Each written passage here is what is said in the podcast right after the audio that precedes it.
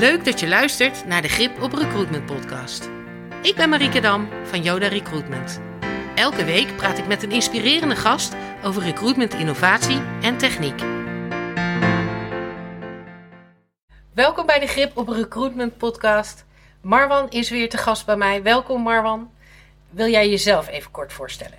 Zeer zeker. Mijn naam is Marwan. Ik ben een van de drie eigenaren van Edem Agency. Een full service TikTok agency. En daarbij hebben wij ook een e-learning divisie. En dat is de TikTok Universe Academy.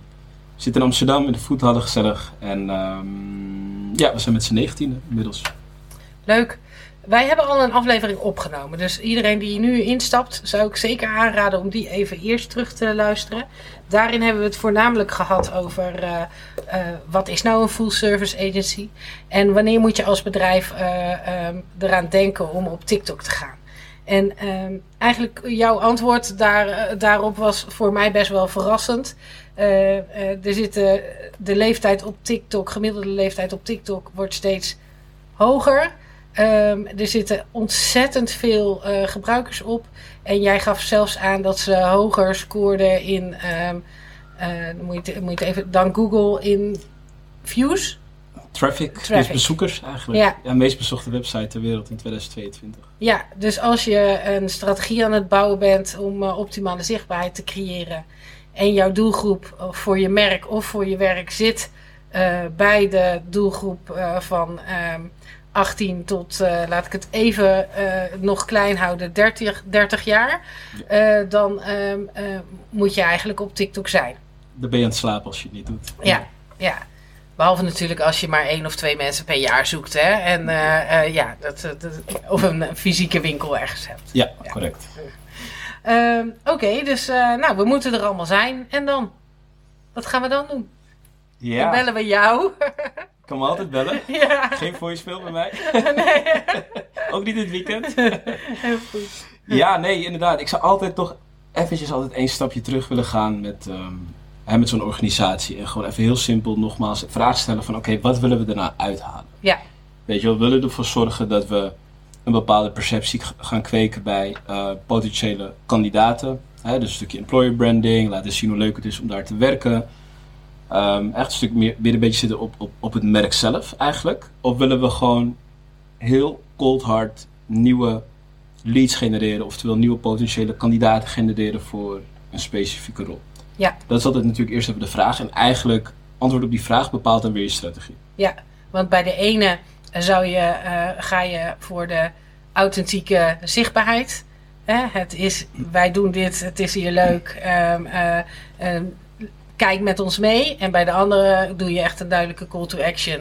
Uh, schrijf je hierin en uh, we praten graag verder. Ja, zo zou je het inderdaad uh, kunnen samenvatten. Um, je, zou het eigenlijk wel heel goed kunnen opsplitsen in een stukje brand awareness en community building. Dus even heel plat gezegd laten weten van hé, hey, wij zijn hier, weet je wel. Een stukje community building is natuurlijk ervoor zorgen dat we het bereik wat we eigenlijk genereren dicht bij ons houden. Dus dat we ervoor zorgen dat dat die potentiële kandidaat misschien nu niet, als het ware, um, zich aanmeldt of, of, of, inschrijft, maar wellicht op een later moment. En daarmee kunnen we er eigenlijk voor zorgen dat ze als eerste aan deze organisatie denken ten opzichte van de ander. Dus eigenlijk een beetje voor zorgen dat we top of mind zijn en blijven.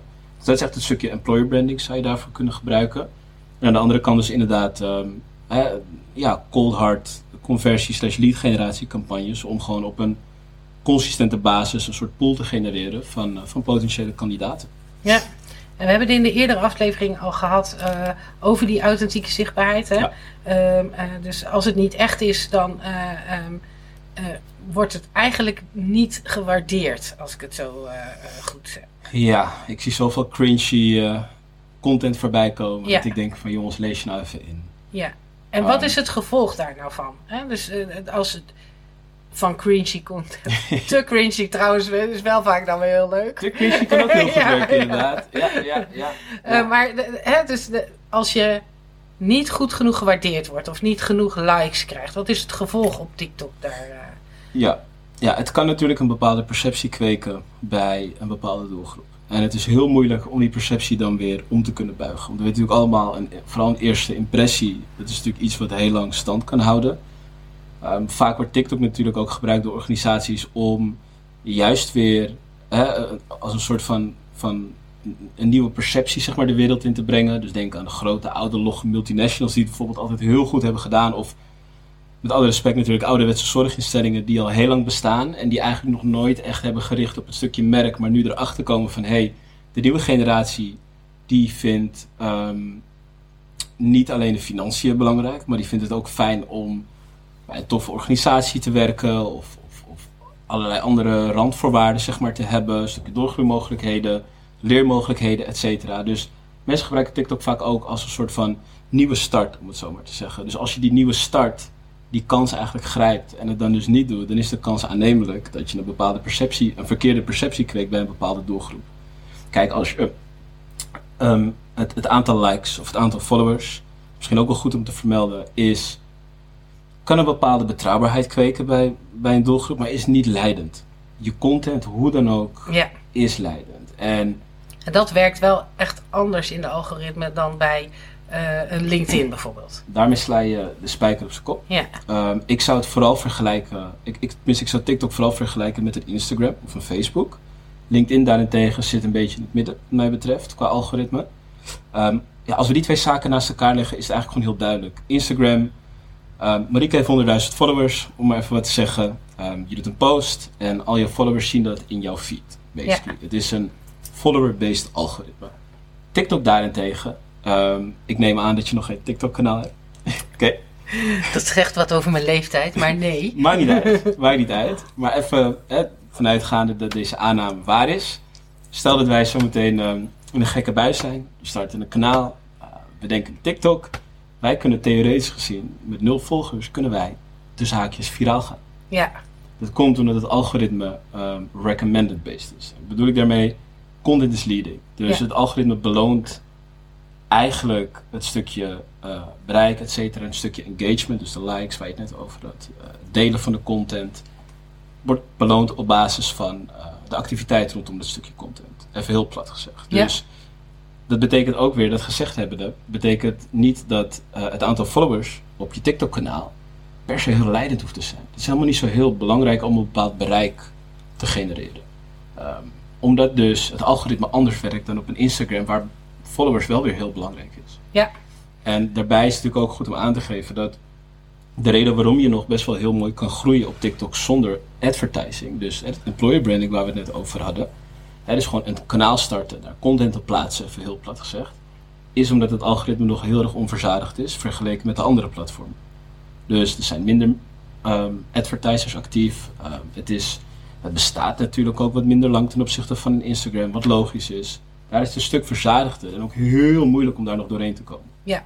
Dus we zien bijvoorbeeld um, sommige kanalen op TikTok, uh, organisaties die het gewoon heel goed doen, die zien we gigantisch hard groeien zonder het gebruik van ads. En dat is natuurlijk een hele kostenefficiënte manier om je merk naar voren te laten brengen. En op een hele organische manier eigenlijk een stukje employer branding te doen. Ja. Oké stel je nou voor dat je dit gaat doen en je denkt gewoon, oh, ik ga een paar filmpjes maken en ik zet ze op TikTok, um, uh, want we moeten toch wat proberen. Um, kan dat dan ook iets uh, um, in de negatieve zin iets betekenen voor je, voor je merk? Dus blijft het bestaan? Ja, sowieso een perceptie die eenmaal is gecreëerd is natuurlijk uh, lastig weg te halen. Ook al haal je het stukje content misschien wel van je, van je kanaal af. Um, sowieso zou ik nooit aanraden om filmpjes weg te halen. Daar houdt het algoritme niet zo heel erg van. Dus inderdaad, het lijkt me goed om wel eerst een soort van strategie te bedenken, waar we het ook in de eerste episode over hadden. Wat is de perceptie die wij willen creëren met onze organisatie? Weet je wel, uh, dat is natuurlijk heel, heel belangrijk. We willen natuurlijk ook niet die hè, zorgvuldig opgebouwde merkwaardes in al die jaren, willen we ook niet in gevaar brengen. Dus altijd goed om daar eerst over na te denken. Wat voor soort perceptie willen wij creëren? Waar staan wij voor? Um, wat zijn, de, wat zijn de, de go's en de no-go's? En dan heb je een, al een hele mooie leidraad voor het stukje content wat je daarna gaat creëren. Daarnaast, als je het echt wil uitdrukken in een stukje content, zou ik altijd een combinatie pakken tussen. Hè, we weten natuurlijk allemaal de trends heel goed werken, actualiteit, relevante zaken om daarop in te spelen. Maar je, kan ook eens, um, je zou ook eens kunnen gaan nadenken over een soort uh, format. Een ja. soort format wat zeg maar, op terugkerende wijze steeds terugkomt. En het kan zijn um, bepaalde humor op de werkvloer bijvoorbeeld, ik zeg maar wat. Het kan natuurlijk van alles zijn. Um, het is natuurlijk voornamelijk bedoeld om gewoon op een leuke manier, een authentieke manier, je organisatie eigenlijk aan de man te brengen. Ja. Daar komt het. En hoe je dat doet, dat is natuurlijk afhankelijk van je organisatie. Ja, dus dan creëer je een soort herkenbaarheid, Ja. authenticiteit, waardoor mensen ook misschien wel uitkijken naar de volgende, eh, het volgende filmpje. Exact. Ja, je gaat echt wel een beetje richting die community. Ja. Van, eh, van mensen die het blijkbaar heel leuk vinden om nou ja, je content te zien. Eén ding wat ik sowieso zou afraden, en dat doet af en toe gewoon echt pijn aan mijn hart. En dat is ja, bijvoorbeeld YouTube content gebruiken voor TikTok. Oh ja. TV-achtige content gebruiken voor TikTok. Ik, ja, als ik, het, als ik het zo uitspreek, moet ik er echt letterlijk bijna van huilen. Het is echt, ehm, ja, het, het is gewoon echt een absolute no-go. Weet je wel, we weten inmiddels dat het gewoon heel anders werkt op een stukje TikTok. Dat de bullshit radar gewoon heel erg hoog is. Eh, als het te commercieel, te salesy wordt en Ja. te hard laten zien van kijk eens zo goed. Laat me het zo zeggen. Even één Maar stapje de- terug. bedoel, maar, ehm, even even een Ja. korte vraag. Bedoel je met YouTube-content of televisie-content je eigen ehm, ehm, eh, content die je al op YouTube op, Ja. of Ja. Oké, dus eh, dat je die gewoon korter maakt en op, op eh, TikTok. eh, eh, Absolute no-go. oké. Mits je bijvoorbeeld een YouTube Shorts filmpje hebt, Ja. enigszins hetzelfde format is, zou je eventueel kunnen hergebruiken. Ja. Oké. het gaat er natuurlijk om om ehm, te kijken in de hoofden van de mensen die op TikTok zitten, van waar zijn ze naar op zoek en waar zijn ze absoluut niet naar op zoek. Dat is natuurlijk onze taak als, als marketeers. Ehm, en eigenlijk komen er gewoon twee dingen heel duidelijk naar voren. Mensen komen heel plat gezegd naar TikTok voor twee dingen. Even twee hoofddingen. Dat is of om geïnformeerd te worden, of om geëntertained te worden. Ja, En entertainment is al lang niet meer dus de dansjes waar we het over hebben gehad. Maar dat kan ook een stukje storytelling zijn. Kan van alles zijn. Uh, we werken bijvoorbeeld op dit vlak werken we met Westcourt Hotels. Um, die uh, nou, zijn cursisten bij ons bij de TikTok Universe Academy. En die gaan heel mooi uh, werken bij Westcourt TikTok kanaal bijvoorbeeld neerzetten. En dat splitsen ze bijvoorbeeld van het stukje uh, van de andere hotels die ze bijvoorbeeld hebben. Dus dat wordt een specifiek kanaal gericht op employer branding. Specifiek kanaal gericht op het aantrekken van potentiële kandidaten, laten zien hoe het allemaal eraan toe gaat, persoonlijk maken. Want ja, hoe persoonlijker je het maakt, um, ja, je zou een aanname kunnen strekken dat, dat, dat de aantrekkingskracht voor de nieuwe generatie dan ook een stuk groter wordt. Ja. Um, ken jij bedrijven die dit al heel goed doen? Vooral, voornamelijk in Amerika zijn ze, is de volwassenheid van TikTok en de inzet daarvan een stuk groter. Um, is nog een grote inhaalslag in ja. Nederland. Ja. Ik heb zelf een keertje um, iets gezien over van de A Albert Heijn. Ja. Uh, AH Memes was dat volgens ja. mij. En, uh, maar dat is begonnen ook door de werknemers zelf. En dat werd een soort challenge. Ja. Dus vond ik een heel mooi voorbeeld van een organische groei. Uh, volgens mij heeft Albert Heijn, maar dat weet ik niet zeker, uiteindelijk ook echt wel wat geld daar naartoe geschoven ja. om te zorgen dat het bleef doorlopen. Um, maar die gingen wie kan de leukste meme maken en uh, slingeren om op TikTok. En ja, hoeveel Albert, Albert Heijn winkels zijn er? Uh, ja. hè? Dus al die, jong, die jonge medewerkers die gingen met elkaar als teampje wat bedenken. Ja, dat is echt briljant. Ja, dat is, dat is, dat is heel mooi. Dat, dat kan je bijna niet verzinnen, toch? Ja, nee, dat is zo natuurlijk gegaan inderdaad. Ja. Dat, dat mooier dan dat kan het eigenlijk niet. Nee. Want het is natuurlijk gewoon heel simpel. Je wilt een bepaalde, bepaalde, uh, bepaalde mensen wil je aanspreken. Dus dan begint het al inderdaad met, met de keuze van je kanaal. Zitten die mensen überhaupt op het kanaal, ja of nee? En het, het gaat natuurlijk ook gewoon heel erg om spreek je de taal. Wat je natuurlijk weer uit in je content. Dan voelen mensen zich uh, betrokken bij hetgene wat je deelt. Uh, is er een stukje herkenbaarheid bijvoorbeeld. En op die manier laat ze gewoon zien dat het gewoon super leuk is om bij een Albert Heijn te werken. Leuke collega's hebt en dat het allemaal niet zo heel serieus is. Spontaniteit, et cetera. En dat spreekt de jeugd gewoon heel erg aan. Ja. Dus ik denk dat ze dat heel goed hebben gedaan. Ja, ja briljant. Um, we hadden het al eerder over uh, hè, de oplopende leeftijd van de TikTok-bezoeker, uh, gemiddelde TikTok-bezoeker. Um, betekent dit uh, dat TikTok uiteindelijk een kanaal wordt dat langzamerhand ook weer gaat verdwijnen? Ja, we noemen het intern het Facebook-effect. Ja. Um, ik, tuurlijk, ik denk uiteindelijk dat er weer een nieuw platform gaat opstaan. Die TikTok weer van de troon gaat stoten. Die realiteit, laat me zo zeggen, dat scenario moeten we zeker in ons hoofd houden.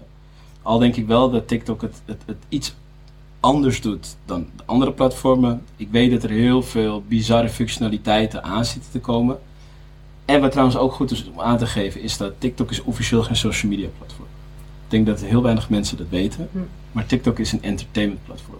Dus dat betekent dat de insteek ook heel anders is. Je zou het bijna meer kunnen vergelijken met een Netflix Ja. tegenwoordig, dan dat je het vergelijkt met een Instagram bijvoorbeeld. En dat gegeven is natuurlijk heel interessant.